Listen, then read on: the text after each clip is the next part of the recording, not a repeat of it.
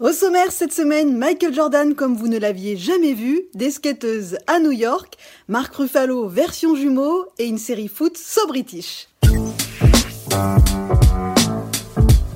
Salut à tous et bienvenue dans ce Y'a quoi de bien en vidéo épisode 7. C'est presque une 100% sport cette semaine. Et oui, on se déconfine et on découvre le meilleur des séries en streaming.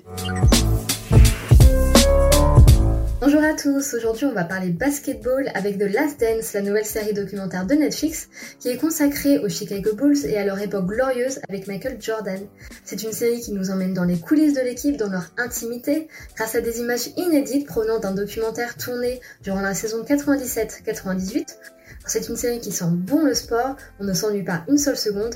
Point positif que j'ai adoré, c'est qu'on ne se focalise pas seulement sur Michael Jordan, c'est qu'on apprend aussi énormément de choses sur d'autres joueurs, comme Scott Pippen, Dennis ou encore Kobe Bryant. Bref, c'est une série que je vous conseille même si vous n'aimez pas le basket. The Last Dance, c'est deux épisodes à découvrir tous les lundis sur Netflix. Cette semaine, je vous conseille la série Betty sur OCS, 6 épisodes de 30 minutes au cœur de New York. On y suit un groupe de skateuses incroyablement attachantes avec une réalisation proche du documentaire et une BO très très stylée. C'est frais, c'est dans l'air du temps. Ces skateuses se retrouvent évidemment souvent au skatepark, mais on y parle de leurs amours, de leurs emmerdes. Elles vont aussi énormément sur les réseaux sociaux. Bref, c'est une série sur l'amitié, mais pas seulement sur le skate, et je vous la conseille sur OCS. Thank you.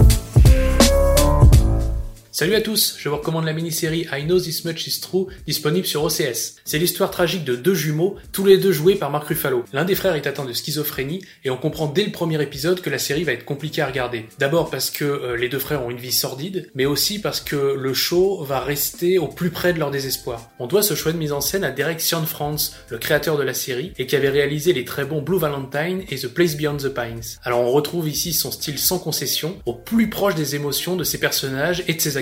Alors c'est sûr que ce n'est pas la série qu'on regarde pour s'amuser, bien au contraire, mais la performance de Ruffalo et l'émotion qui s'en dégage valent vraiment le coup d'œil. Ça s'appelle I Know This Much Is True, c'est une série HBO et le premier épisode est disponible sur OCS.